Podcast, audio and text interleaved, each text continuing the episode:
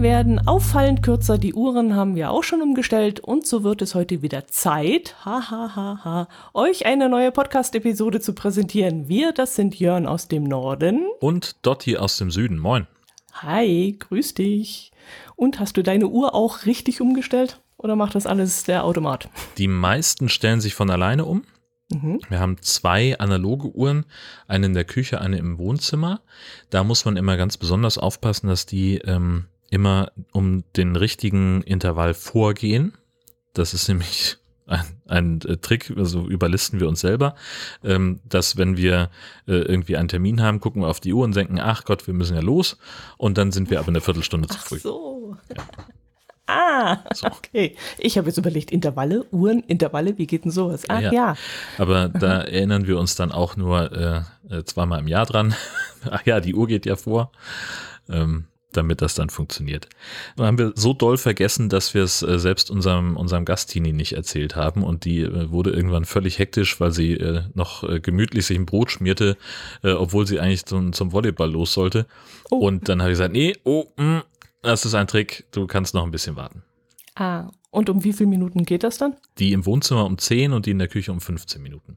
Ah ja, das ist ja noch. Ein, Alles andere stellt sich automatisch um und äh, nachdem man einen Hochschulabschluss braucht für die an der Mikrowelle, sagen wir einfach Scheiß drauf.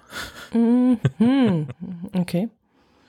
Ja, doch, die, äh, wenn wir Stromausfall haben, dann müssen wir öfters an die Mikrowelle ran und von dem her sind wir da schon geübt und auch der Ofen, der muss dann auch immer manuell äh, eingestellt werden und das sind wir schon geübt. Aber wo ich immer meine Probleme habe, ist beim Auto. Denn hm. ich fahre los und merke, oh, falsche Uhrzeit. Und dann kannst du ja während der Autofahrt die Zeit nicht umstellen. Da bringt er ja dann immer, äh, kann während der Fahrt nicht umgestellt werden, bitte bleiben Sie stehen. So. Mhm. Und dann stehe ich und dann laufe ich raus. Und dann war es das wieder. Dann habe ich wieder vergessen, dass ich die Uhr umstellen wollte. Und da zieht sich es dann immer in die Länge, bis ich das endlich schaffe. Beim Auto ist das äh, tatsächlich äh, bei uns auch noch so, genau. Aber das ist ja schon, äh, das ist ja richtig so ein bisschen Event. Ne? Wir haben ja so ein, äh, in der in der Mitte von der Konsole, da ist noch so eine so eine Uhr mit Zeiger. Und äh, mhm. äh, dann kann man ja im äh, Menü äh, das, das in der Einstellung des Autos dann einstellen, jetzt ist Sommerzeit und da, oder man macht halt das Häkchen weg.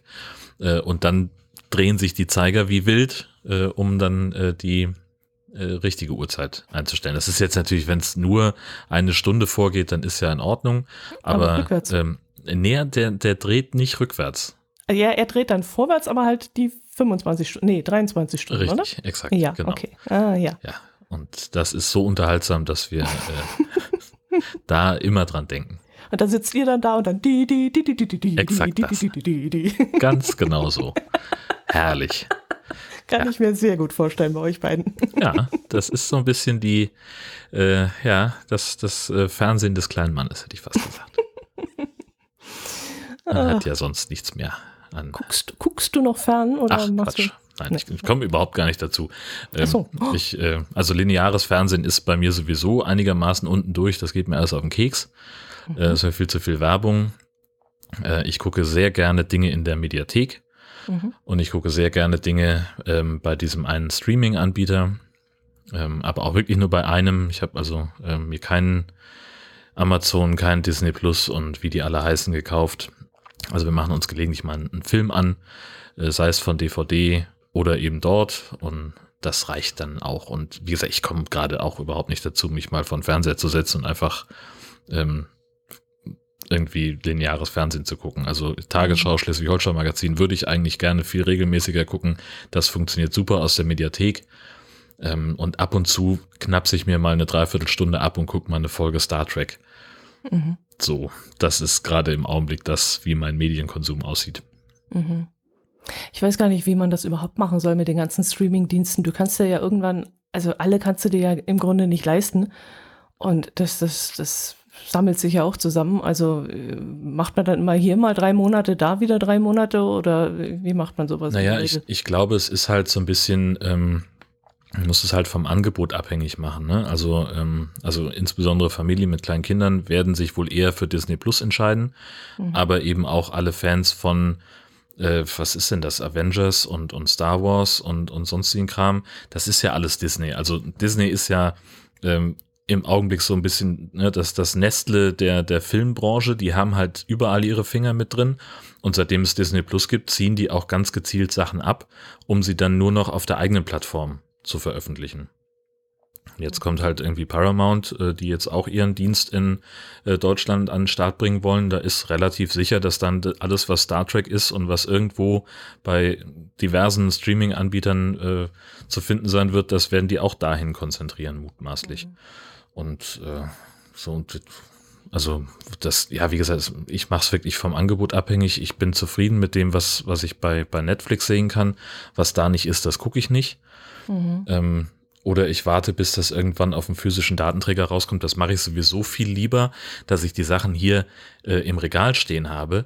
Weil, okay. ähm, ja, ich hatte jetzt schon, schon mehrfach Leute im Bekanntenkreis, die haben sich dann, die haben dann gesagt, ja, wer kauft denn heute noch Filme? Wer kauft denn heute noch äh, Musik? Ja, ich. Ja, genau. Die äh, haben das alles digital bei Amazon. Und dann wurde ihnen irgendwie aus irgendwelchen Gründen auch immer das Konto gesperrt. Äh, oder Amazon hat irgendeine Lizenz nicht verlängert, dann war halt der Film weg. So, da hat der, der Mensch dann aber dafür bezahlt und war, hat sich geärgert, dass er den Film noch nicht mehr gucken kann, mhm. weil der halt da nicht mehr im, im Sortiment ist sozusagen. Mhm. Und ich habe den halt einfach aus dem Regal gezogen und habe gesagt, hier, bitteschön, kannst du dir ausleihen. Ah, okay, okay, okay. Ja, ich habe eine Zeit lang Amazon gehabt und dann war ich halt nach ein paar Wochen durch, habe alles geguckt, was mich so interessiert hat und habe dann eben drauf gewartet, dass ein neuer Nachschub kam und das war dann nicht der Fall und dann habe ich es über den Sommer wieder abbestellt, weil ich da sowieso kaum dazu komme.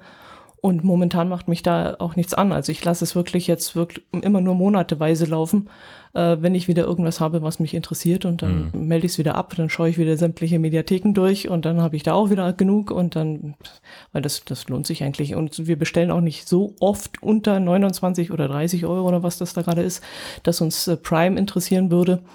Und äh, von dem her habe ich das selten, muss ich sagen, ganz wenig. Ja, das ist ja dann das nächste. Also ähm, Prime äh, habe ich für mich mal ausgerechnet, würde sich komplett überhaupt nicht lohnen. Mhm. Ähm, also ich habe zwar immer mal Phasen, wo ich gelegentlich was bei Amazon bestelle. Und dann sind das manchmal, ist es dann halt auch so unglücklich, dass ich gerade was bestellt habe. Dann kommt Gesche an und sagt, können wir das und das bestellen? Ja, das ähm, kommt dann auch immer noch mal vor. Ähm, und jetzt hatten wir dann tatsächlich dreimal den Fall. Also ich hatte mir irgendwas bestellt, ähm, was unter 29 Euro war, wo ich gesagt habe, okay, das brauche ich jetzt so dringend, dann zahle ich halt die Extrakosten. Dann kam G schon, wollte irgendwas haben und dann war das gerade bestellt, dann kam unser Gastini auch noch. Mhm. Und das war dann okay. aber immerhin teurer als 29 Euro. Das hat dann mhm. also wenigstens das. Mhm, mhm. Das soll ja jetzt auch, glaube ich, teurer werden, so viel ich mitgekriegt habe. Ja, natürlich wird alles immer teurer. Ja, ja. Ja. Doch, wir haben sogar was bestellt letzte Woche, aber das war über 30 Euro. Ich habe mir nämlich, oder ja, uns einen Schwenker bestellt. Hm. Äh, ist jetzt hier unten nicht unbedingt gebräuchlich oder so, dass, dass man es an jeder Hausecke sehen würde bei den Nachbarn. Aber da gab es einen Topf mit dazu und in dem Topf kann man dann Glühwein machen. Und da wir dieses Jahr unser Straßenglühwein-Event veranstalten, was sonst immer Nachbarn gemacht haben, brauchten wir ein Gefäß dafür. Und äh, um uns, uns nicht ausleihen zu müssen oder betteln zu müssen, irgendwo haben wir gesagt, ach, dann schaffen wir uns sowas mal an. Und das Ding hat dann auch noch äh, so, eine, so einen Grillrost und zusätzlich noch zwei Gestelle, wo man Flammlachs drauf machen kann. Mhm. Und habe ich dann gesagt, oh ja, das schaffen wir uns jetzt an.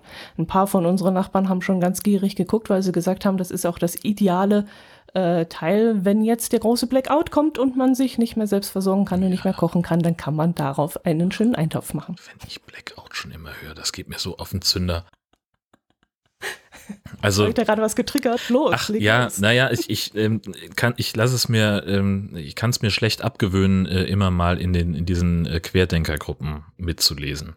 Ähm, einfach, weil ich wissen will, wie die so drauf sind. Das ist, manchmal ist das unterhaltsam, ähm, weil die sich äh, dann irgendwie in die Wolle kriegen, welche Verschwörungstheorie jetzt die richtige ist.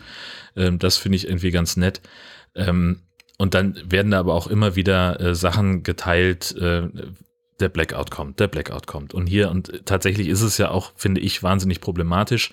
Ähm, einmal kreuz und quer durch die ähm, Presselandschaft wird auch immer viel von Blackout-Gefahr. Eben, äh, eben. Das gesprochen. wollte ich nämlich gerade anführen, da wollte ich dich und, jetzt nicht unterbrechen, aber das ist doch nicht nur eine Querdenkersache, oder? Ja, das, das, ist, das ist ein Problem, ähm, mhm. weil die Chance, dass es ein, also müssen wir erstmal überlegen, was ist eigentlich ein Blackout? Ein Blackout ist ein flächendeckender, unkontrollierter Stromausfall. Das ist nicht einfach, hier ist mal in Dorf X hat irgendjemand mit einem Bagger eine, eine Leitung an, äh, ge, hat eine Leitung gekappt äh, und deswegen ist da jetzt irgendwie zwei Stunden dunkel. Das ist ein Stromausfall. Und mhm ein Blackout würde bedeuten, dass die, die äh, Netzbetreiber, die Versorgungsbetriebe komplett die Kontrolle verlieren über das, was in ihrem Netz los ist. Und dass deswegen das Netz zusammenbricht. Und die Chance, dass das passiert, ist verschwindend gering in, in Deutschland und auch in Europa. Was tatsächlich eine Gefahr ist, in Anführungszeichen, ganz dicken Anführungszeichen, ist, ähm, das ist der sogenannte Brownout. Das also kontrolliert aufgrund von Energieknappheit äh, weil, keine Ahnung, jetzt die Gasversorgung doch irgendwie so, äh, doch nicht so gut ist, wie wir dachten, ähm, dass äh, nicht mehr genug Energie am Markt äh, zur Verfügung steht, dass alle gleichmäßig viel Strom bekommen können. Dann entscheidet irgendwann ab einem bestimmten Punkt die Bundesnetzagentur über sogenannte Lastabwürfe. Das heißt, man nimmt also ganz gezielt ähm, Verbraucher vom Netz. Das sind in erster Linie Industriebetriebe. Und wenn es gar nicht mehr anders geht, dann kann es auch sein, dass für wenige Stunden mal beispielsweise ein Stadtteil von einer Großstadt oder eine ganze Stadt abgeschaltet wird, damit eben äh, der, die Kontrolle über das, was im Stromnetz passiert, genau da bleibt, wo sie hingehört, nämlich in den Leitstellen der Netzbetreiber äh, der, der und der großen Stromversorger. Da gibt es irgendwie so fünf, sechs von, die sich Deutschland so ein bisschen in, äh, in Regionen aufgeteilt haben. Hier oben ist das Tenet, äh, Süddeutschland, so die äh, südwestdeutsche, ähm, hier Teile von Rheinland-Pfalz nach Baden-Württemberg runter ist Amprion, das weiß ich zufällig noch. Ähm, und dann gibt es noch ein paar andere.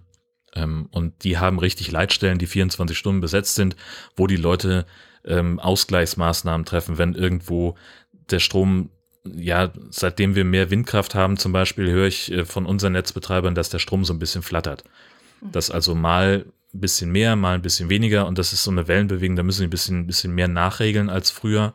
Das ist nicht mehr so gleichförmig und das führt eben unter Umständen dazu, dass sie halt ab einem bestimmten Punkt, wenn zu wenig Energie da ist, dass sie dann sagen müssen, okay, jetzt nehmen wir hier mal für ein paar Stunden jemanden vom Netz wie gesagt, in erster Linie Industriebetriebe, ganz am Schluss Privathaushalte.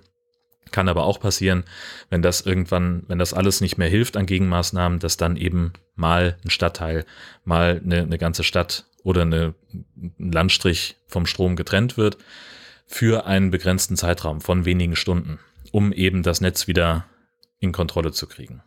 Und das nennt man Brownout. Und die Chance ist grundsätzlich da dass das in diesem Jahr passiert, sagen alle, mit denen ich spreche, ähm, ist sehr, sehr gering, weil die Gasspeicher eben so gut gefüllt sind.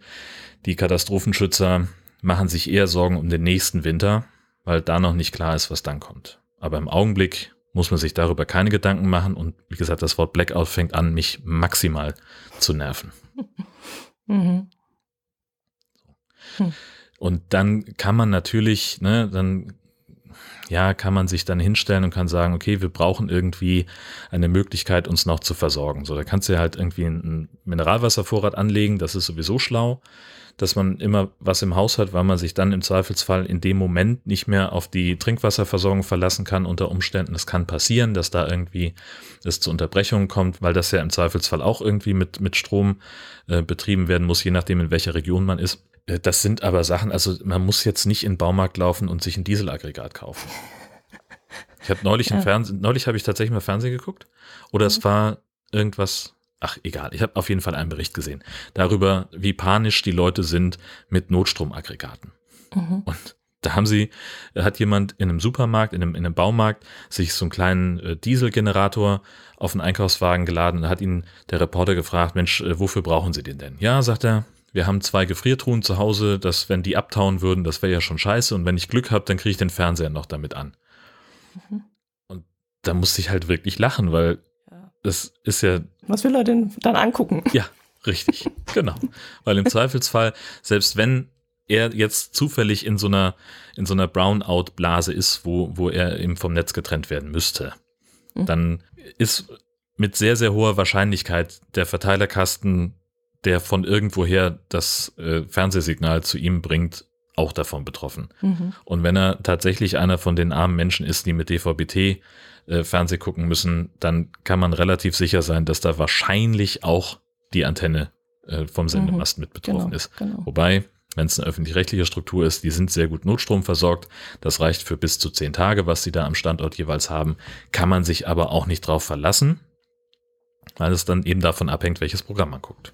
Mhm. Eine Nachbarin hat auch gesagt, sie hat äh, sämtliche Akkus und sowas, die wird sie alle geladen halten, damit sie dann hinterher noch ihr, ihr Handy äh, versorgen kann, damit ja, sie Nachrichten mitkriegt. Und da habe ich mir dann auch gedacht, hm, bin mal gespannt, was da noch sendet.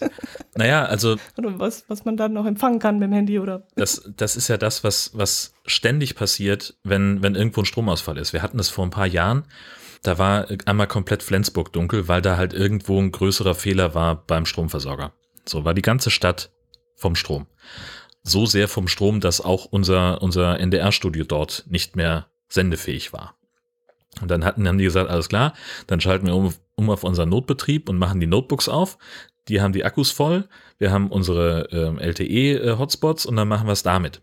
Und machen, machen da einen Bericht, schicken den rüber nach Kiel, die können den senden. In Kiel ist ja Strom und vielleicht reicht dann hier irgendwas mit rein in unser Sendegebiet. Ähm, das hat aber auch nicht funktioniert, weil immer, immer, immer, immer, wenn irgendwo Stromausfall ist, was machen die Leute als erstes? Die holen ihr Handy raus und dann rufen die erstmal bei Mutti an. Hast du auch keinen Strom? Und dann sagen, nee, ich habe auch keinen Strom. Dann schreiben die in die WhatsApp-Gruppe, habt ihr auch alle keinen Strom? Und in der Zeit, wo die das geschrieben haben, hatte, haben schon drei andere bei der Feuerwehr angerufen, um zu sagen, wir haben gar keinen Strom. Und das machen die alles mit dem Handy, weil heutzutage funktioniert das, das Festnetztelefon ja auch nicht mehr so. Früher war da ja noch ein, wurden die über eine eigene, über ein Telefondraht mit Strom versorgt. Das machen die also alles mit Handy. Und nicht jeder Funkmast hat eine Stromversorgung, eine Notstromversorgung. Und wenn, dann hält die vielleicht anderthalb Stunden. Mhm. Das heißt also, bei so einem flächendeckenden Stromausfall wie damals in Flensburg geht dann auch relativ zügig das Telefonnetz in so eine Art Notbetrieb, weil halt, sagen wir jetzt mal, weiß ich nicht gesichert, aber sagen wir jetzt mal, jeder dritte Funkmast hat so eine Notstromversorgung. Das heißt, zwei von drei Masten sind aus. Und alle anderen, also alle Kunden, die jetzt unbedingt telefonieren müssen, um der Feuerwehr zu erzählen, dass der Strom weg ist, haben die selber gemerkt, aber kann man denen ja trotzdem nochmal erzählen, die teilen sich dann diese eine Funkzelle und dann sagt irgendwann das Telefonnetz so, wisst ihr was, Leute, ihr könnt mich mal am Arsch lecken ich habe da keinen Bock mehr drauf und dann reißt der Mast nämlich auch die Füße hoch. Beziehungsweise es bleibt keine Bandbreite mehr übrig, um irgendwie noch was mit Internet zu machen. Mhm, mh. Und irgendwann ist auch dessen äh, Notstromversorgung, dessen USV bricht dann auch irgendwann zusammen, da ist alles tot. Mhm. So. Im konkreten Fall habe ich mich dann äh, an dem Tag in Kiel in unseren Reporterwagen gesetzt. Der hat eine Satellitenantenne und einen Akku für vier Stunden auf dem Dach. Und bis ich in Flensburg war, war der Strom wieder da. Ja, interessant. Also ich kann es ehrlich gesagt gar nicht abschätzen, was dann alles passiert. Da fehlt mir einfach das Hintergrundwissen. Ähm, die Nachbarin hat auch einen Giesel, Dieselgenerator und so ein Notstromaggregat und der, die hat dann ähm, äh, ihrem Mann gebeten, dass der das anschließt und war sich, fühlte sich jetzt auf der sicheren Seite. Und hinterher habe ich aber gehört, dass so ein Ding äh, mehrere hundert Liter braucht. Ja. um damit mal drei Tage durchzustarten. Ja. Also äh, wo wollen denn die, die mehreren hundert Liter äh, Treibstoff Exakt. lagern. Exakt. Also, wie gesagt, ich kann das gar nicht überreißen. Ich höre mir das immer so an und denke mir, aha, aha, ist das eine Lösung, ist das eine Lösung? Aber im Grunde weiß man erst, wenn es soweit ist, äh, worauf es eigentlich ankommt. Ja. Und wie du vorhin gesagt hast, hier mal Wasser oder mal, keine Ahnung, Kerzen oder aufgeladene ähm, Batterien, also für, für, für Lampen oder so, sehe ich jetzt ein, um dann erstmal sich zu orientieren und zu wissen, wo man im Haus wohin muss, wenn es dunkel ist. Ja. Aber alles weitere ergibt sich dann vermutlich erst, wenn es soweit ist. Ja, also es ist, also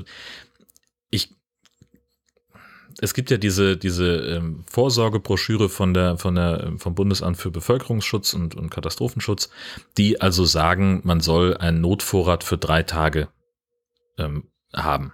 So, das heißt also pro Person und Tag, ich weiß gar nicht, ich glaube, es sind fünf oder zehn Liter Wasser.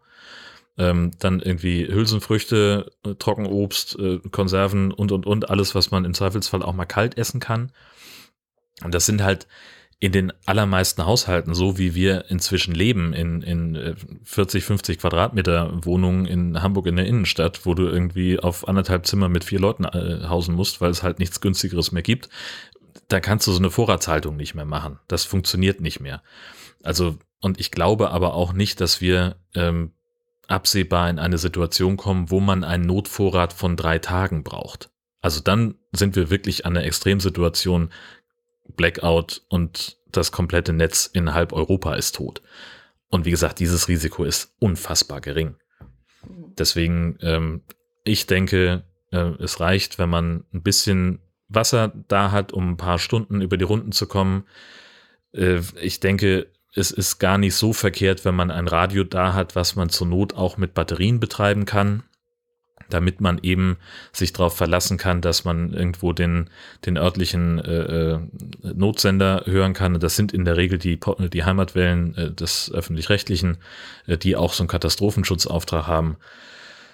Und dann muss man halt einfach Ruhe bewahren und gucken, was passiert. Und dann muss man im Zweifelsfall auch das Fenster auflassen, um zu hören, ob die Feuerwehr vielleicht mit einem roten Auto vorbeifährt und Lautsprecher durchsagt. Das wollte ich nämlich gerade sagen. Ich würde mich dann darauf verlassen, dass dann irgendwie THW oder Feuerwehr oder Polizei durch die Straßen fährt und Durchsagen macht. Also da was. würde ich davon ausgehen. Ja. Und ja.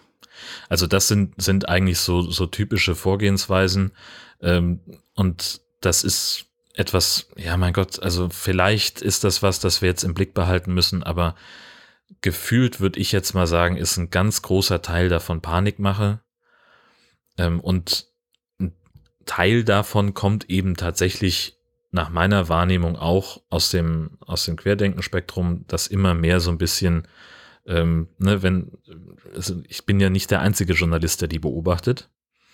Und es gibt auch ja durchaus öffentlich auch, auch äh, Vorbereitungen auf genau diesen Fall einer Energiemangellage, ähm, dass sich äh, Landesregierungen darauf vorbereiten und solche, ja, äh, nennt sich Leitungsstäbe einberufen, ähm, die also die Versorgungslage im Blick behalten. Und das sind Mitarbeiter und Mitarbeiterinnen von verschiedenen Ministerien, die irgendwie mit diesem ganzen Bereich Bevölkerungsschutz zu tun haben, die sich regelmäßig treffen und, und einfach erstmal die Lage im Blick behalten. Und wenn sich die Lage verschärft, dann treten die häufiger zusammen bis hin zu 24-7. Dann wird ein Krisenstab eingerichtet und dann werden auch Bevölkerungsschutzmaßnahmen getroffen. Das führt, das heißt dann im Zweifelsfall auch, die Bundesnetzagentur sagt, so Freunde, wir müssen jetzt mal, was weiß ich, München Ost vom, vom Netz nehmen kümmert euch drum, dass die Leute versorgt sind. Und dann rufen die halt beim THW, beim DRK, bei wem auch immer an die machen Wärmeräume, die akquirieren irgendwelche Turnhallen, wo die Leute dann versorgt werden können, wo es Suppe gibt und so weiter und so fort. Und die kümmern sich auch darum, dass die Bevölkerung darüber informiert wird. Aber das sind alles Sachen, die sehr, sehr, sehr weit in der Zukunft liegen und diesen Winter mit einiger Sicherheit nicht eintreten werden. Mhm. So, so, also ich bin am Ende für die. Ne? Wie kommen wir jetzt von diesem Thema zu einem frisierten E-Bike? Weil das fährt ja jetzt auch nicht mehr, wenn wir keinen Strom haben. Was das, machen wir denn? Das äh, fährt dann auch noch ein paar Meter. Oh weh, die Glocke. Die Glocke war wieder dabei. Ja, also damit kommst du so weit, äh, wie der Akku noch hält. Und äh, in diesem Fall äh, war das gar nicht so wahnsinnig weit, ne? wenn ich es richtig verstanden habe. Du hast das genauer recherchiert. Mm, ja. Herzlichen Dank erstmal an Westkirchen, Andi, der uns diesen Artikel zugeschoben hat. Äh, ein frisiertes E-Bike in Reda Wiedenbrück wurde gestoppt von der Polizei, nämlich ein 59-Jähriger hatte sein E-Bike frisiert und das sollte eigentlich nur bei, äh, das sollte eigentlich bei 25 km/h, wie es üblich ist, abgeregelt werden. Aber es fuhr deutlich schneller und die Polizei ist dann eine Weile hinterhergefahren und hat dann festgestellt, okay, das fährt 40 km/h, da stimmt jetzt wohl mal was nicht. Und deswegen haben sie ihn angehalten und ihn kontrolliert. Und ja, er hatte wohl an dem Ding rumgeschraubt. Hm. Genau. Und so ein Ding braucht nämlich eine Betriebserlaubnis, einen Führerschein. Also wenn, wenn man ein Fahrzeug hat, das schneller als diese 25 km/h fährt, braucht es eine Betriebserlaubnis, einen Führerschein braucht der Fahrer und ein Versicherungskennzeichen. Und da eben dieses Fahrzeug all das nicht hatte, wird dementsprechend jetzt ähm, ja, Anzeige erstattet. Ja. Ganz schön doof. Äh, ja, vor allem, dass er nicht gemerkt hat, naja, okay, das könnte mir vielleicht auch passieren. So verstrahlt, wie ich manchmal durch die Gegend fahre, merke ich nicht, dass ein Polizeiauto hinter mir herfährt. Ja, gut, du machst ja im Zweifelsfall auch erstmal keine Gedanken, nur weil du die Polizei hinter dir hast. Na, wenn ich mit einem frisierten Fahrrad unterwegs wäre, würde ich mir Gedanken machen. Dann hätte ich ja ein schlechtes Gewissen, aber. Ja, gut, dann ja, in der Tat. Ja. Herrje. Ja, also da kann man ja mehrere Fragen stellen. Aber ich glaube nicht, also ich glaube, das war vielleicht einer, weißt du, der hat schon, schon damals mit 15 sein, sein Mofa schneller gemacht. Oh ja. Ne? Und mhm. ist damit mit 40, 50 durch die Gegend gekachelt und hat gedacht, das kann ich ja immer noch. Weil ich weiß ja, wie es geht. So. Und das könnte ich mir vorstellen. Dass das, das so ein, grundsätzlich so ein kleiner Bastler ist, so der ja. es gerne mal ja, ausprobiert, wie ja. was denn das Ding noch so rauskitzeln kann. Ja, oder wo man was ablöten muss, damit es nicht, äh, damit, damit die, die Verriegelung nicht, nicht funktioniert oder sonst irgendwas. Kann doch sein. Ja, durchaus auch. Ja. Ich überlege gerade, ob sich da das, das Verhalten zu heute, gibt es eigentlich noch so richtige Mofas, wie wir sie früher hatten? So, so, so, so, ja, die sehen ja fast genauso aus wie heutzutage so ein klobriges E-Bike mit einem riesen Akku dran. Äh, solche Dinge hatten wir doch früher mal. Äh, gibt es sowas überhaupt noch? Eigentlich fährt man doch nur noch Roller, oder? Oder gibt es so eine richtige. Also ich, ich sehe, ich achte da ehrlich gesagt nicht so richtig drauf. Die meisten, die haben halt so diese, diese an Vespa angelehnten Roller-Dinger, glaube ich. Genau. Und ab und zu siehst du mal noch einen, der so ein altes Mofa noch hat und dann auch irgendwie am mitstrampelt oder sowas. Das, das schon.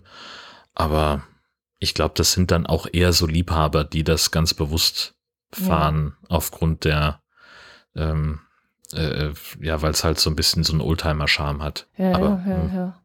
Ja, ich dachte gerade, dass das E-Bike vielleicht das neue Mofa ist oder das, das S-Pedelec das neue Mofa ist, dass man heutzutage Mofas eigentlich nicht mehr in der Art fährt. Ich glaube, also die meisten werden ja, also ich glaube, es gibt halt so, so ein paar, die, die noch auf den, auf den äh, knattrigen Roller äh, abfahren und äh, wer hip und trendy ist, so, um mal ein äh, paar Worte zu benutzen, die in den 80ern modern waren, ähm, der wird wahrscheinlich eher, äh, eher den Elektroroller benutzen.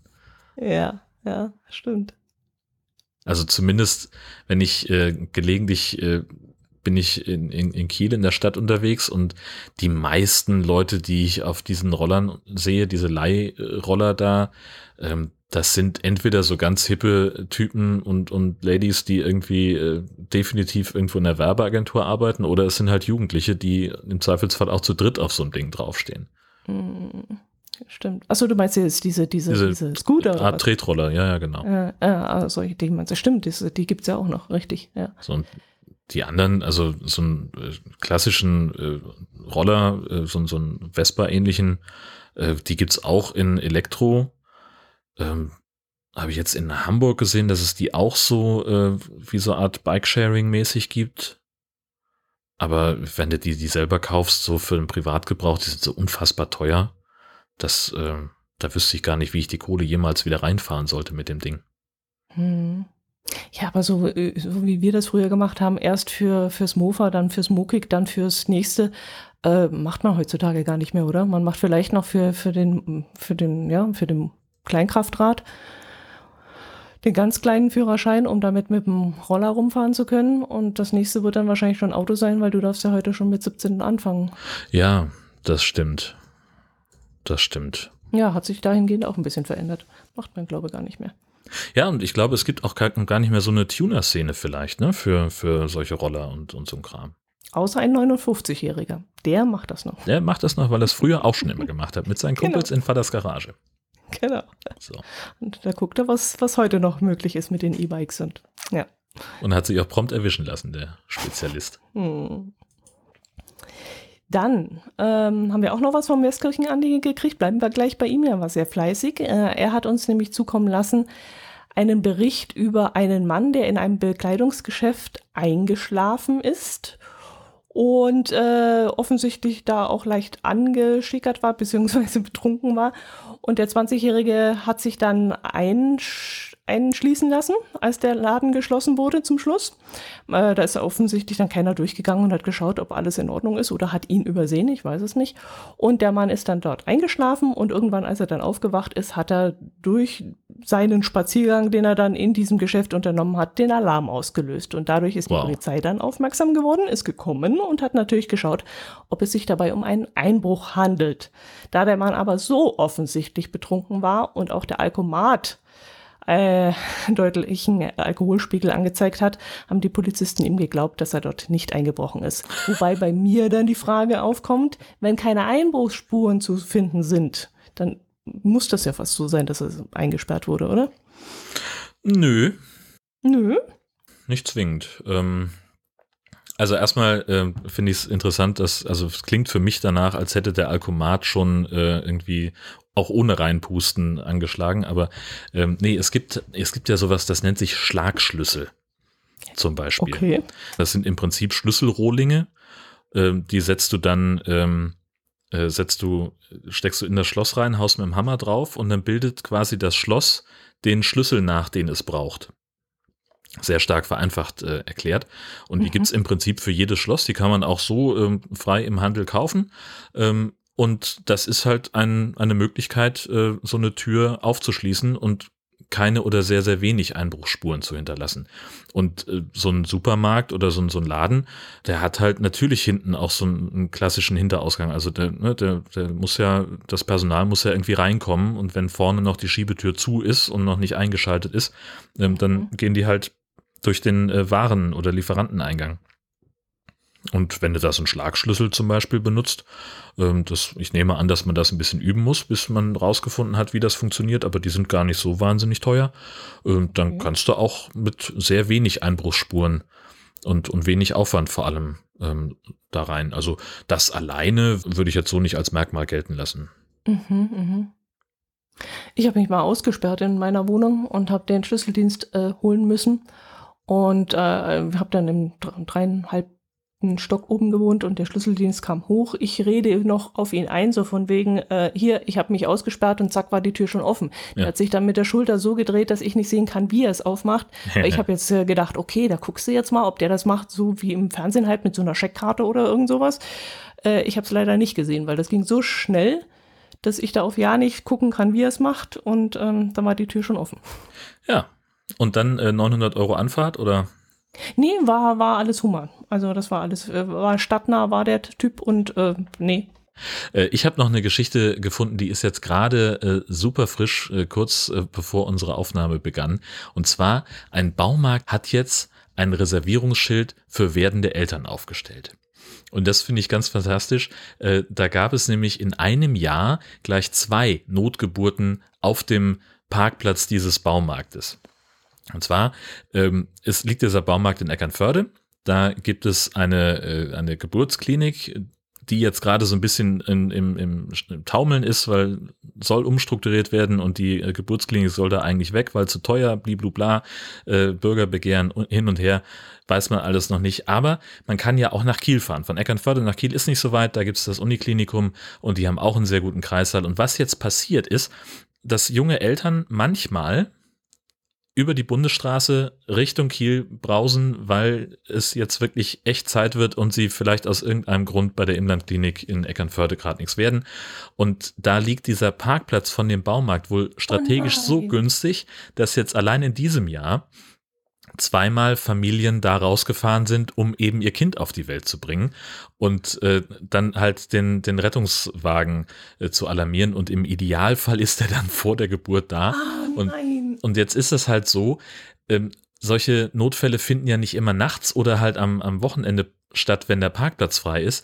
Deswegen haben sie jetzt gesagt, dann machen wir da ein Schild hin, damit Rettungswagen da auch äh, die, die, ähm, die Chance haben zu parken. Denn auch das kann ja passieren, dass die, die werdende Mutter im Zweifelsfall schon im Rettungswagen liegt, damit sie schneller nach Kiel kommt zum, äh, zum Krankenhaus. Der fährt mit Blaulicht und irgendwann sind die Schmerzen so groß, dass dann muss es jetzt sein und dann müssen sie halt irgendwo vernünftig anhalten können. Äh, und damit das, damit sie dann äh, auch in Anführungszeichen arbeiten können, äh, ohne dass das Auto so hin und her wackelt, weil der Fahrer vielleicht da irgendwie in Schlangenlinien über die Bundesstraße fährt, weil die Leute nicht genug Platz machen können oder sowas. Das ist natürlich auch so ein bisschen eine, ja, eine Werbemaßnahme, aber es ist halt das Problem, ähm, die Geburtsstation in, in der in Eckernförde ist, glaube ich, im Augenblick geschlossen. Und insofern ähm, Genau, richtig. Die ist geschlossen, weil sie zu teuer ist und jetzt kam der Bürgerentscheid und deswegen muss sie wieder aufgemacht werden. So war's. Mhm. Und bis die wieder aufgemacht wird, bleibt eben dieses Schild da bestehen, damit die Rettungswagen mit werdenden Müttern da einen sicheren Parkplatz haben. Okay, okay, okay. Ich stelle mir das gerade so vor, ich bin schwanger und es geht los und ich kriege Panik und wir sind unterwegs und dann sage ich irgendwann, okay, jetzt rechne mal aus oder lass mal das Navi ausrechnen, wie weit ist es jetzt noch nach Flensburg oder wie weit ist es zu diesem Parkplatz. Du, du musst ja dann reagieren, du musst ja sagen, wo, wo du gerade bist und ja. wo du näher bist. Ja. Und ach, um Gottes Willen. Das ist exakt das, richtig. Genau, also ähm, ja, das äh, hier in dem Zeitungsartikel, der steht leider hinter der Paywall. Äh, ja. wir werden ihn trotzdem verlinken. Äh, vielleicht gibt's ja unter unseren Leserinnen und äh, Hörerinnen und Hörern äh, jemanden, der ein SAZ-Abo hat. Scherz der Marktleiter, dass sie schon mit den Mitarbeitern diskutiert haben, ob sie die verpflichtende Ersthelferschulung in ja. eine Geburtshelferschulung ja. umwandeln sollen. Das wollte ich auch gerade vorschlagen. Vielleicht sollten die sich mal ein bisschen weiterbilden und das Ganze dann unterstützen. Genau. Immerhin ah. einen Wickelraum äh, haben sie schon und äh, die verkaufen so, sowieso schon Baby- und Kindersachen. Also man äh, ist da eigentlich ganz gut aufgehoben. Ich finde es großartig. Naja. Sehr schön. Ja.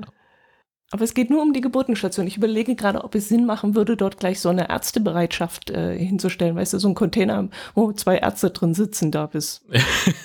genau. Also es gibt halt ähm, die, äh, also ich habe das leider nicht so wahnsinnig äh, gut verfolgt. Ähm, ich lese gerade nach. So. Also, ach so, äh, das Ganze hat zwei Ebenen sehe ich jetzt gerade, wo ich den Artikel gründlicher lese, ähm, einerseits eben die wirtschaftlichen Schwierigkeiten, in denen die Klinik ist, und andererseits gab es vor knapp einem Jahr offenbar einen Todesfall auf dieser Geburtsstation und wurde deswegen geschlossen. Und jetzt uh. ist es halt so, dass dieser Bürgerentscheid ergeben hat, dass die Geburtsstation wieder zu öffnen ist und dass das Krankenhaus so weiter betrieben werden soll, wie es ursprünglich mal war äh, und dass es eben keine Zusammenlegung von äh, Leistungen gibt, die dann in Rendsburg stattfinden würden. Ähm, und entsprechend ähm, haben sie jetzt gesagt, also solange die Situation so ist, wie sie ist, sprich solange bis die Geburtsstation in Eckernförde wieder geöffnet werden kann äh, und äh, lässt man jetzt dieses Schild so bestehen, diese Reservierung von, von Parkplätzen, damit, äh, damit die Situation eben so sicher wie möglich ist. Was mir auch neu war, und da gibt es doch auch so eine, so eine Sendung, äh, ich weiß gar nicht, auf irgendeinem Privatsender, wo dann eine Ärztin, eine Notärztin äh, begleitet wird.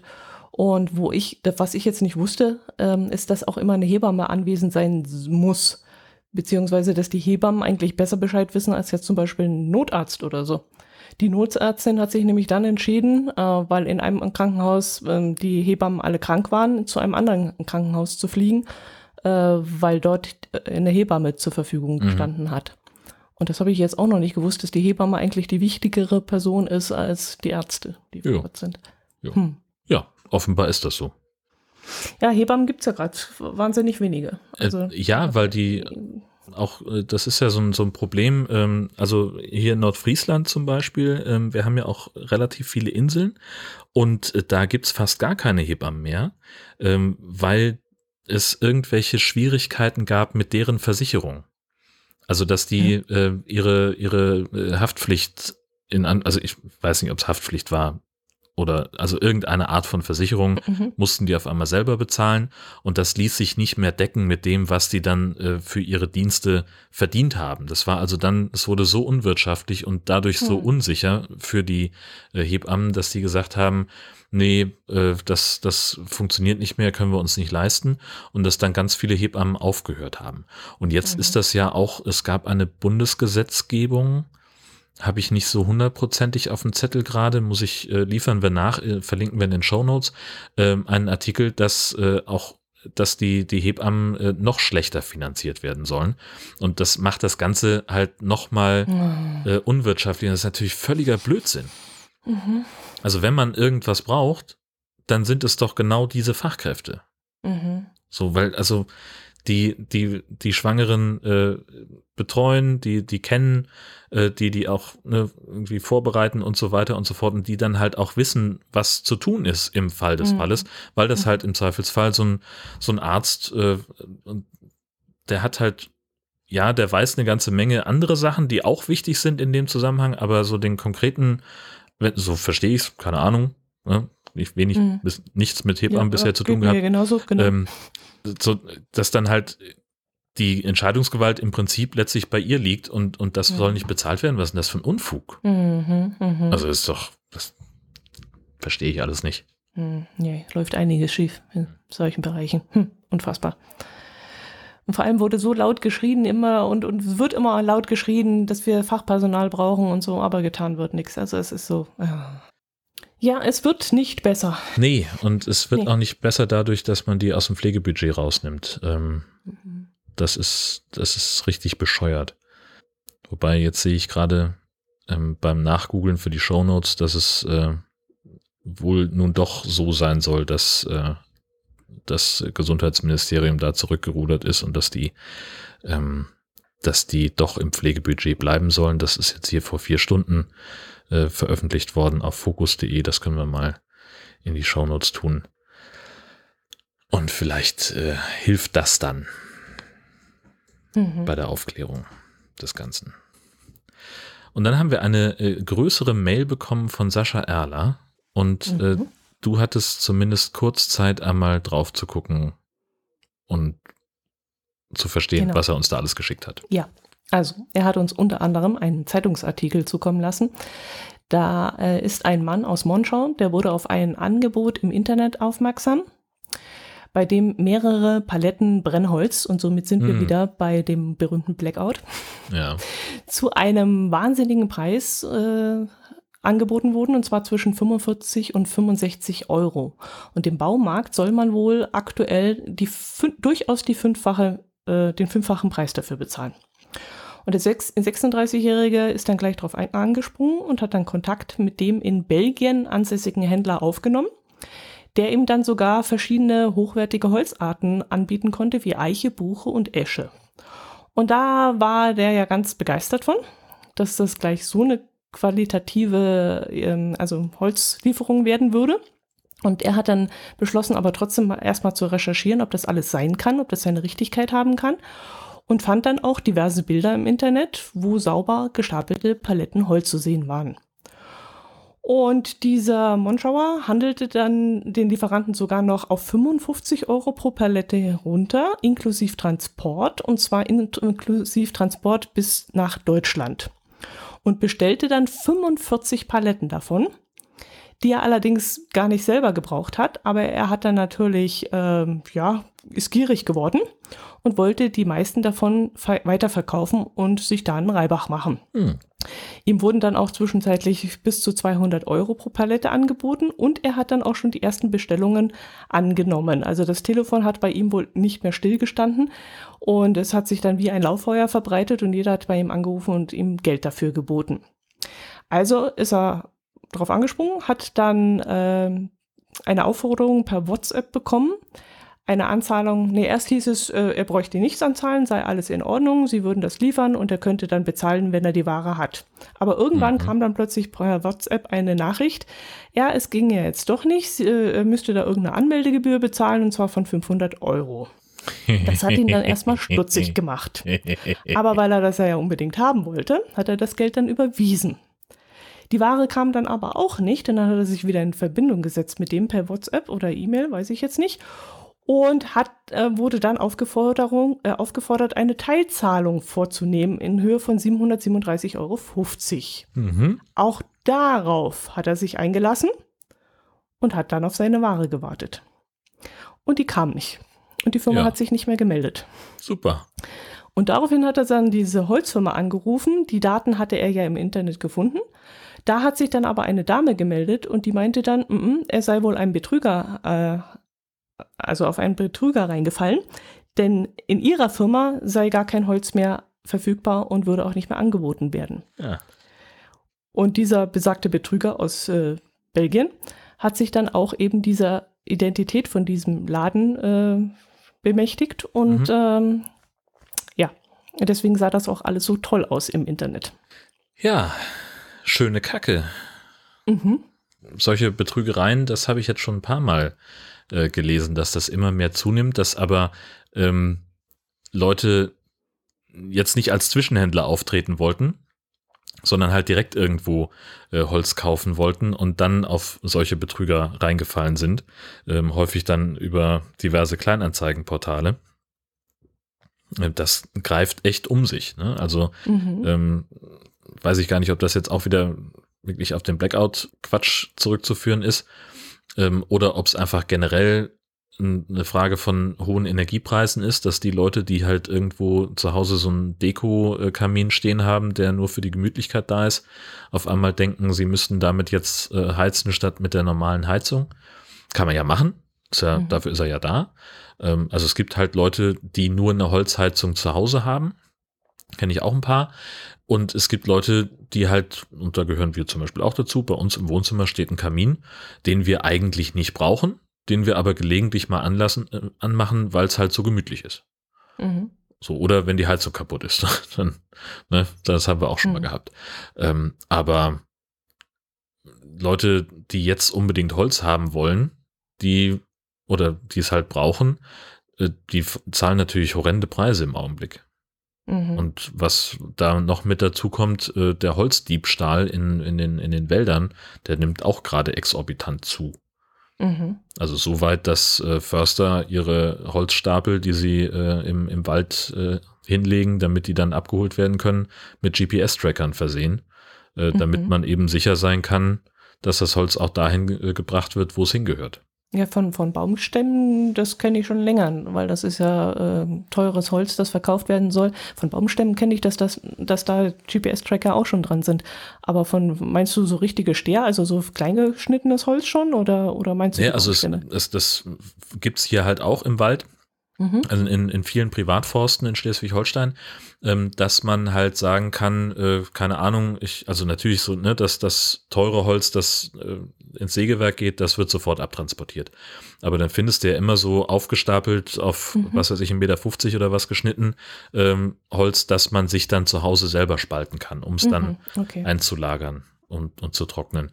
Und das sind, selbst das wird inzwischen mit äh, GPS-Trackern überwacht, ähm, weil das immer häufiger geklaut wird. Mhm. Hab's jetzt auch äh, kürzlich irgendwo einen Artikel, ich meine sogar vielleicht beim NDR, äh, dass jemand äh, beim Förster oder bei, bei einem Waldbesitzer direkt gesagt hat, ich kauf dir, was weiß ich, vier Raummeter ab ähm, und kommt dann an den Lagerplatz im Wald, äh, an den vereinbarten, und da liegen aber nur drei. Okay. So, und dann steht halt Aussage gegen Aussage. Mhm, mh, mh. Ja, ich fand es ganz interessant in dem Artikel, dass der Mann sich ja da schon ein bisschen rückversichert hat und auch recherchiert hat und geguckt hat und dann halt auch auf dieser Seite Holz gesehen hat, das da offensichtlich lag. Mhm. Aber dieser Betrüger eben diese Seite mitgenutzt hat und behauptet hat, dass also dass diese Seite ihm gehört und deswegen waren die Bilder ja auch alle, sage ich mal jetzt mal, eindeutig und da ja, ja. hätte ich ja auch vermutet, dass das alles Hand und Fuß hat.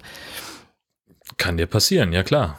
So, dann muss man sich halt die Frage stellen, ähm, wie wahrscheinlich ist es denn, dass eine, dass ein Holzverkäufer, der äh, so eine Homepage hat, dass der sein Angebot über beispielsweise eine Kleinanzeigenseite ähm, bewirbt. Hm. So. Oder man ruft nochmal quer, dass man dann dort auf der Seite anruft genau. bei der Telefonnummer oder tatsächlich ein Telefonbuch noch rausnimmt, die Nummer dann dort raussucht und dort anruft unter der Nummer. Also, dass man sich da dann nochmal. Ja, ja, gut, wie viele Telefonbücher von Belgien hast du denn? Ja, nee, das steht, ach so, meinst das war eine belgische Telefon äh, Der in Belgien ansässiger Händler. Ja, ja, ja, nee, nee, aber diese Seite, wo er dann später angerufen hat und die Frau am ähm, Telefon so. hatte. Ja, stimmt, muss ja auch in Belgien gewesen sein, weil sonst wäre es ja ne? schon aufgefallen, ja, ja. richtig. Hm. Ja, ist aber auch ein bisschen habgierig geworden, gell? Ja, natürlich. Auch, ja. So, Bei klar. dem Preis nehme ich dann gleich mal 45 oder wie viel hat er nehmen wollen? 46 ja. Paletten. Ja und verkauft die mal schön weiter. Ja, gut, jetzt ist natürlich, muss man fairerweise auch sagen, jetzt Monschau ist halt auch direkt an der belgischen Grenze. Mhm. Ähm, da ist das vielleicht auch gar nicht so wahnsinnig ungewöhnlich. Mhm. Ähm, so für den kleinen. Kilometer von seinem Wohnort Monschau sollte diese Holzkompanie entfernt sein, ja. ja. Mhm. Ja, siehst, und das ist natürlich, wenn du dann sagst, okay, äh, ich habe so einen unschlagbaren Einkaufspreis ähm, und die Leute rennen mir die Bude ein, äh, wo ich das dann irgendwie für Faktor 5 verkaufen kann, dann mhm. lohnt es sich ja dahin zu fahren. Mhm. Oder es sich liefern zu lassen. Also das wäre mhm. jetzt, ne, wenn er sogar schon die, die Lieferung noch mit vereinbart, der hat sich ja, der ist ja vor Lachen kaum in Schlaf gekommen. Äh, so lange, bis dann äh, die, ne, also wenn er 45, 55 Euro pro Palette inklusive Transport äh, bezahlt und dann 45 mhm. Paletten davon bestellt, dann äh, klar hat er die Dollarzeichen in den Augen gehabt und da mhm, hat er, mhm, mhm. sind ganz viele äh, Warnsignale sind ausgegangen. Der hat sich da mhm. einen Ast gelacht, was er für ein, für ein 1A-Angebot äh, gefunden hat und hat oder wahrscheinlich er hat sich noch gedacht, wer weiß, in Belgien ist das Holz vielleicht noch günstiger oder so. Ich meine, es ja. gibt ja auch noch Länder, da, da tanken sie auch noch billig. Also von dem her hat er vielleicht gedacht, okay, das kann ja durchaus sein, dass das Holz in Belgien günstiger ist als in Deutschland. Ja, gut, aber nee, das lasse ich nicht nee. gelten. Also okay. wirklich, das, das lasse ich nicht gelten. Ähm, dann muss man ja wenigstens nochmal quer recherchieren und muss nochmal gucken, äh, was hat denn, wo gibt es dann vielleicht noch einen Anbieter?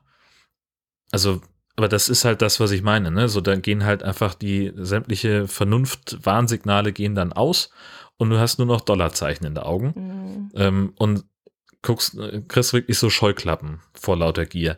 Äh, so, natürlich muss man sich dann die Frage stellen, wie kommt so ein Preis zustande? Wie kann das sein, dass bei der derzeitigen Marktlage ein professioneller Holzhändler so ein Angebot macht?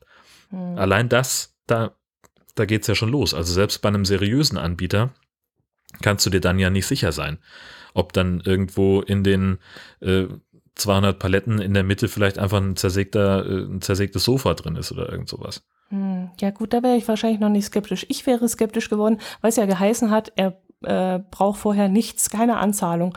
Er soll die Lieferung dann erst begleichen, bezahlen, wenn er sie bekommt. Ja, was für ein Und Unfall. dann geht es los. Ab, ab, ab dem Punkt, wo es dann heißt, äh, er soll 500 Euro überweisen, das wäre bei mir der Punkt, wo es, wo dann was Klick machen würde, glaube ich. Gut, und dann hast du aber auf der anderen Seite ähm, vom, vom WhatsApp-Chat natürlich dann jemand, der sagt so, ah ja, Entschuldigung, äh, hat, äh, wusste ich nicht, ich bin neu hier oder sonst irgendwas. Äh, der Chef ist mir aufs Dach gestiegen, äh, dass ich natürlich eine Anzahlung machen muss und jetzt haben wir uns auf eine kleine Anzahlung geeignet, äh, geeinigt, weil letztlich, nimm mal. Du machst das gut. Naja. Du bist gerade dabei, mich zu überzeugen. so. Und jetzt rechnen wir einfach mal. Äh, Könnte ja sein. 55 Euro äh, und auf 45 äh, Paletten, das sind äh, fast zweieinhalbtausend Euro, mhm. die er da bezahlen sollte. Und wenn dann jemand kommt und sagt, ja komm, gib mir 500 vorweg, dann, dass ich weiß, dass du es ernst meinst und mir die Ware auch wirklich abnimmst, ja selbstverständlich. Mhm. Ist doch klar.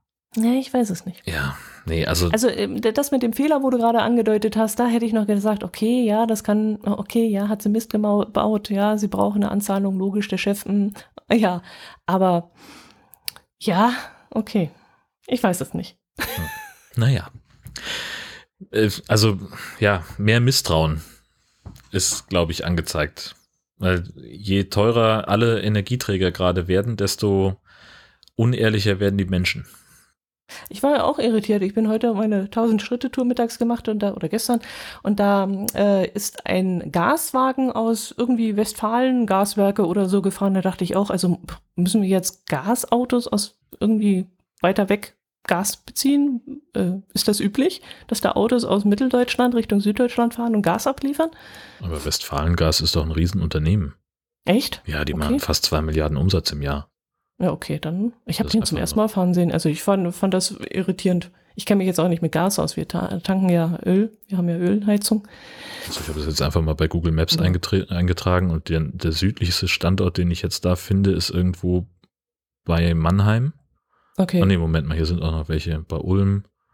Ulm wäre näher. Ja, okay, dann kann es so. langsam schon in den Bereich kommen, wo ja. es sich dann Ulm, Augsburg, München. Ja, okay. Also die sind überall. Westfalengas ist im Prinzip sowas wie, wie, wie Tempo äh, als, so, äh, okay. für, für, für Gaslieferung. Ja, ja. Okay.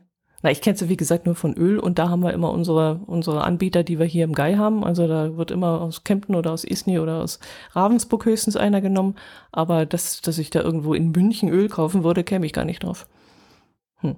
Aber okay. das ist ja kein lokales Öl. Also es ist scheißegal, nee, ich mein, wo der LKW kommt. Ja, eben, deswegen. Ja. Deswegen. Dann nimmt man doch einen von einem Händler, der in der Nähe ist. Ich würde doch nicht einen Händler in München anrufen und sagen, sag mir mal einen Preis von deinem Öl durch. Ja, wenn der günstiger ist, wenn der dir den Liter Öl für oder den Kubikmeter Öl für 45 Euro verkauft statt für 65. Mhm. Oder die Palette Holz für 20 Euro, klar. So, bitteschön. Geht schon wieder Wir los. verstehen uns. ah, okay. Ja. Ja, gut, dann haben wir auch schon Themen fertig soweit. Ähm, ja, ein kleiner Mischmasch. Also wir kommen jetzt zu den Automaten, aber da gibt es noch eine, eine Randgeschichte. Aber entschuldige, wir hatten, äh, wir haben einen, einen sehr starken Energiefokus gehabt in dieser Folge. Äh, abgesehen von den, von den äh, Babyparkplätzen und den Notgeburten auf dem Baumarktparkplatz ging es heute ausschließlich um Energiethemen. Ja. Ach nee, doch nicht. Da war auch noch der Besoffene im, im Bekleidungsgeschäft. Na gut, okay. Ja, Alkohol brennt doch auch. Ja, ja es kommt auch an, wie hochprozentig. ja, der hatte gar keine Energie mehr. Der ist eingeschlafen. Ja, genau.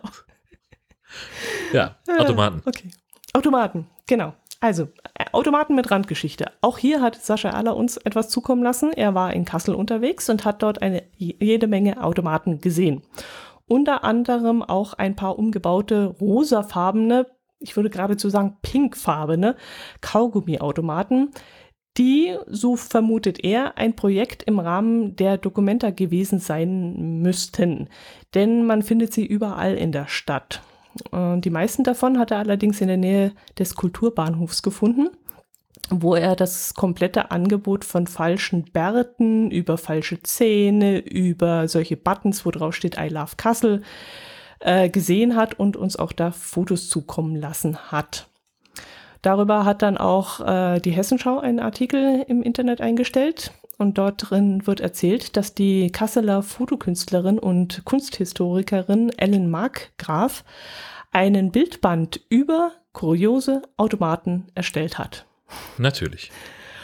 Sie interessiert sich grundsätzlich für Kioskkultur also diese kleinen. Hütchen, mhm. wo mhm. eine bunte Warenwelt angeboten wird. Mhm. Aber von dort zu Kaugummiautomaten ist ja auch bloß nur noch ein kleiner Schritt. Und ich fand das halt so interessant, dass sie da ein Bildband gemacht hat. Das gibt es dann, glaube äh, ich, weiß gar nicht, ob sie es selbst verlegt hat. Nee, das ist in dem Lieblingsverlag erschienen. Hat auch eine ISBN-Nummer, sind 80 Seiten. Und da hat sie eben Fotografien über Automaten äh, ins rechte Licht gestellt. Ja, nicht nur wir reden über Automaten, sondern auch eine Kasseler Künstlerin. Na, immerhin. Denn ich äh, fing langsam an, uns für ein bisschen merkwürdig zu halten. Ach, das sind wir schon lange. Ja. Gott, oh Gott, oh Gott. Du musst mir ganz kurz bitte einmal helfen. Was ist denn bitte der Unterschied zwischen rosa und pink? Rosa ist 20% Magenta, pink ist 100%. Ach so, ja, dann weiß ich das jetzt. Was?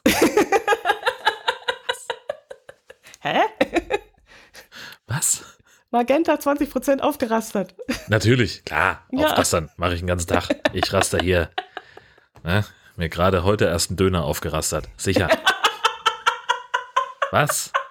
Zum Geier.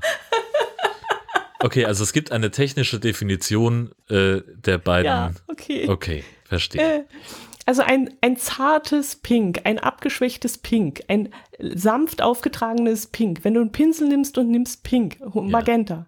Magenta TV, Magenta, ja. nimmst die Farbe und mischt sie mit 80% weiß, dann ja. hast du rosa.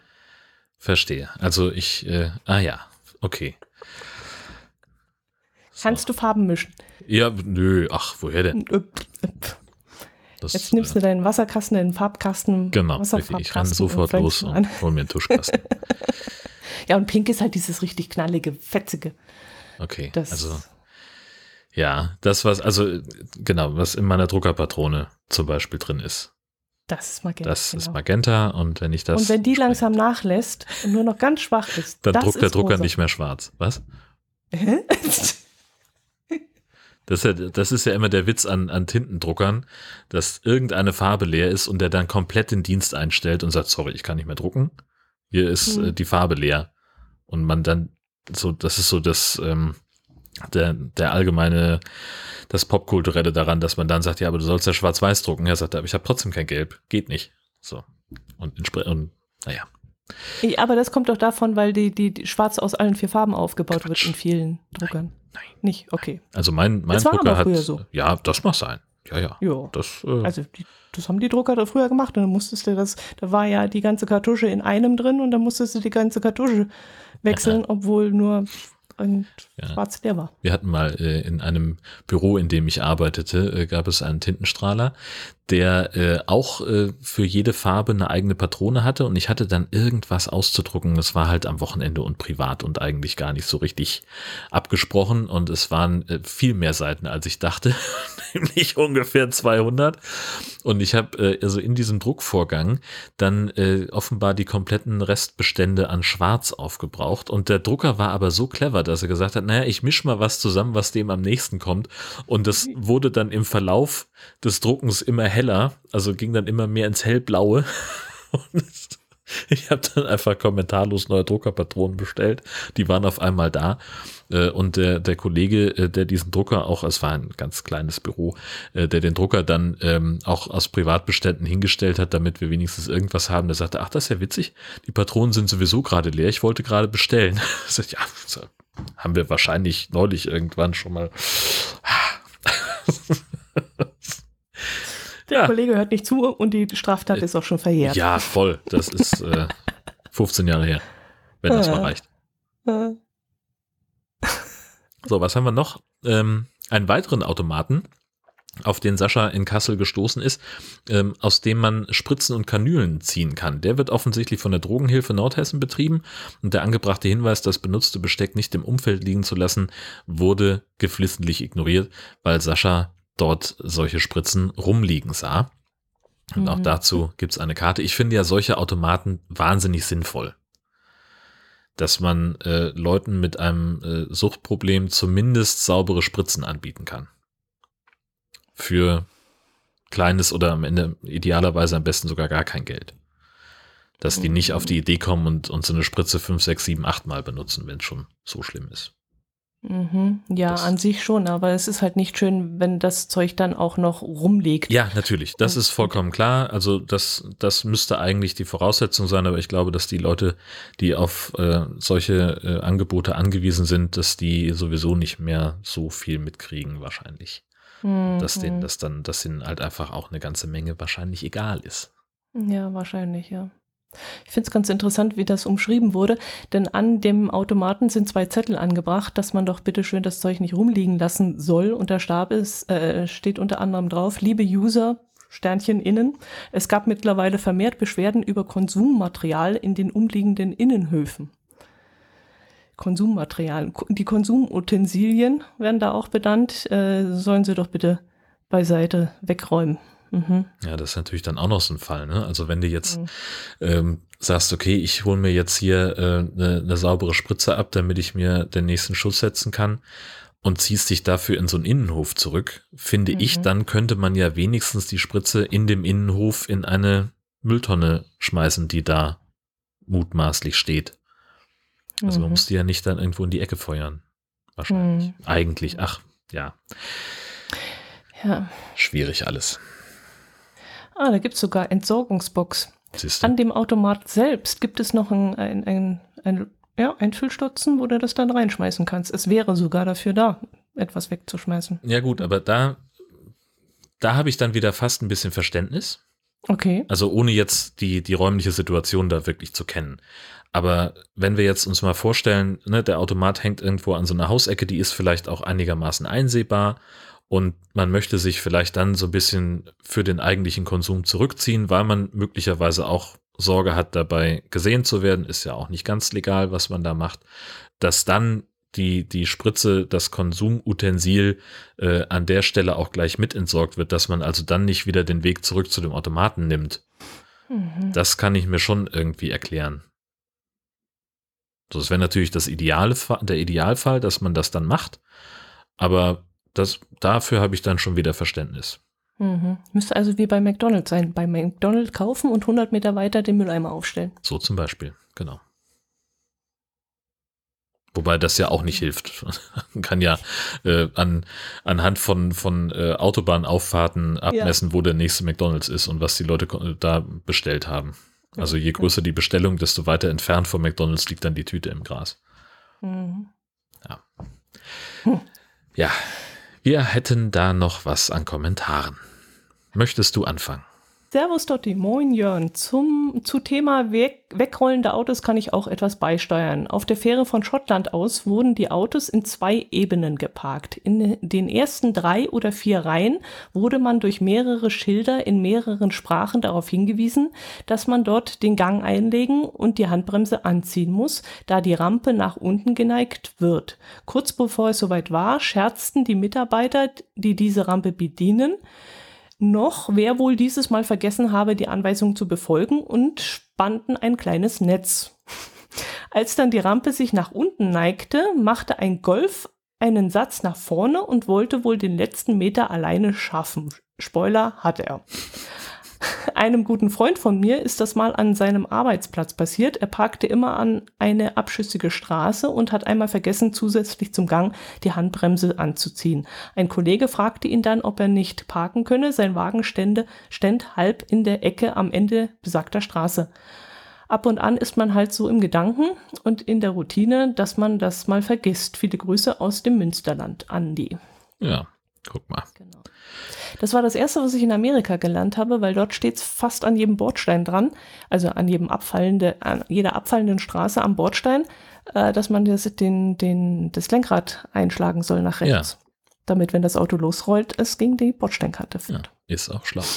Und ich mhm. mache das sogar, wenn ich hier bei uns an der äh, äh, äh, am, am Haus den Wohnwagen abstelle, dass ich äh, das den noch ein bisschen vorziehe und dann so ein bisschen äh, mit der Deichsel Richtung ähm, Bordstein bewege, dass zumindest das Stützrad schon mal in die richtige Richtung zeigt. Mhm, dass wenn er tatsächlich ins Rollen kommt, dass er dann vielleicht noch den Impuls in Richtung Bordstein hat. Mhm, ich glaube mhm. nicht, dass das wirklich was ausmacht im Zweifelsfall, aber das bilde ich mir zumindest ein, dass ich damit meinen, meinen Beitrag für mehr Sicherheit im Straßenverkehr geleistet habe. Dirk hat uns geschrieben, ähm, zum Thema E-Auto-Reichweite möchte er noch was sagen. Unsere Verbrennerfahrten Bad Homburg-Föhr sehen so aus. Vollgetankt losfahren, in Klammern Zeitaufwand am Vortag und dann Tankstopp in der Regel in Husum, hinfahren, tanken, bezahlen, weiterfahren. Davor gibt es aber zwei bis drei Toilettenpausen inklusive etwas Beine vertreten und was essen. Alles in allem zweimal 10 bis 15 Minuten plus 10 Minuten in Husum kommt man also auf 30 bis 45 Minuten an Pausen. Mit dem E-Auto haben wir vor, die Strecke ziemlich genau zu dritteln, also kurz hinter Göttingen bei McDonalds einen Kaffee trinken und bei Bisping kurz vor Hamburg etwas zu essen. In der Zeit lädt dann das Auto. Gemäß des Routenplaners dauern die Ladevorgänge insgesamt 45 bis 60 Minuten. Die Pausenzeiten sind also kaum länger als bei einer Verbrennerfahrt. Und zum Thema, und dann erwarte ich, dass er in einer halben Stunde aufgeladen ist, und zwar komplett. Je voller ein Akku ist, desto langsamer kann er laden. Bei 10 bis 40 Prozent lädt er recht schnell und je nach Fahrzeug sinkt die Ladegeschwindigkeit mit jedem weiteren Prozent mehr oder weniger schnell. Das bedeutet, auf der Langstrecke ergibt Laden über 80 Prozent im Grunde nie Sinn. Im Gegenteil, ein Routenplaner bzw. das Autonavi berechnet die optimale Ladestrategie. Da kann es dann sein, dass mehrere kürzere Teilstrecken und kürzere Ladestops schneller sind als wenige längere Teilstrecken mit entsprechend längeren Ladestops. Selbst die 80 Prozent werden bei optimierter Ladeplanung in der Regel nicht erreicht. Und alles in allem kann man sagen, kreuz und quer durch Deutschland zu reisen ist heute kein Problem mehr und es werden monatlich immer mehr Ladeparks eröffnet. Ohne Wallbox den Alltag zu Hause zu meistern, wie wir es müssen, geht auch, aber man muss zurzeit gegebenenfalls noch bewusst zum Laden eine Ladesäule anfahren. Gibt es mehr Ladepunkten an Geschäften, Baumärkten, Möbelhäusern oder Freizeiteinrichten nach dem Motto, steht er, dann lädt er, wird auch dies immer einfacher. Gruß von Föhr, Dirk. Mhm.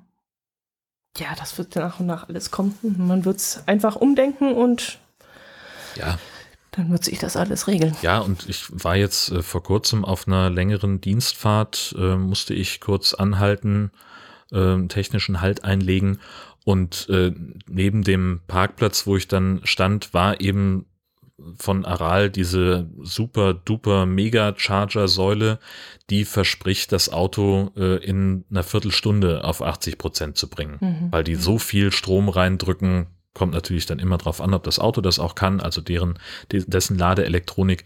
Aber auch da entwickelt sich ja noch ganz viel weiter und mhm. dann kann man das halt tatsächlich äh, einplanen und äh, mhm. äh, letztlich also es gab, das Problem ist tatsächlich im Augenblick äh, Betreiber zu finden, die so eine Station bauen wollen. Und da sind Tankstellen im Augenblick prädestiniert. Die sehen ja auch so ein bisschen ihre Fälle davon schwimmen. Ja, wenn ab 2035 keine Verbrennerfahrzeuge mehr verkauft werden dürfen, müssen die sich schon jetzt ein bisschen umorientieren.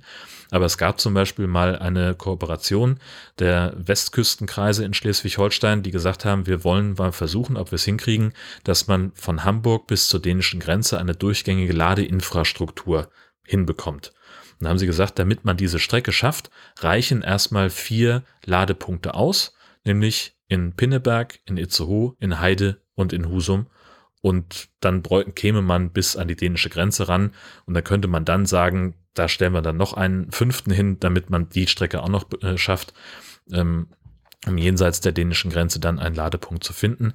Und das sind auch Entfernungen, wo man im Normalfall, wenn man in Hamburg mit einem vollgeladenen Auto losfährt, auch mal einen überspringen kann, wenn man ähm, vielleicht nicht, äh, wenn, wenn da gerade kein Platz frei ist. Und das war ein Plan, den sie hatten und haben gesagt, so, wenn wir das alles so ausbauen, wie wir uns das vorstellen, dann zahlen wir dafür weniger als für, für 10 Meter Autobahn und haben eine sehr gut ausgebaute Struktur, wo sie auch gesagt haben, da kann man dann schon drüber nachdenken, rechts und links von dieser Strecke auch noch ein paar Sachen zu machen. Das Problem ist, und woran es nachher gescheitert ist, war, dass sie gesagt haben, wir wollen dafür aber Stellen haben, die auch eine Aufenthaltsqualität äh, bieten. Also nicht einfach eine Ladesäule auf einen Autobahnparkplatz äh, knallen, wo mhm man keinen Bock hat, sich aufzuhalten, weil da einfach nur so ein, so ein Containerklo ist, mhm. sondern es soll dann eben keine Ahnung, irgendwie ein, ein, Restaurant in der Nähe sein oder eine Eisdiele, ne? dass man also mhm. also wirklich dann auch bewusst damit in die Innenstadt reingeht.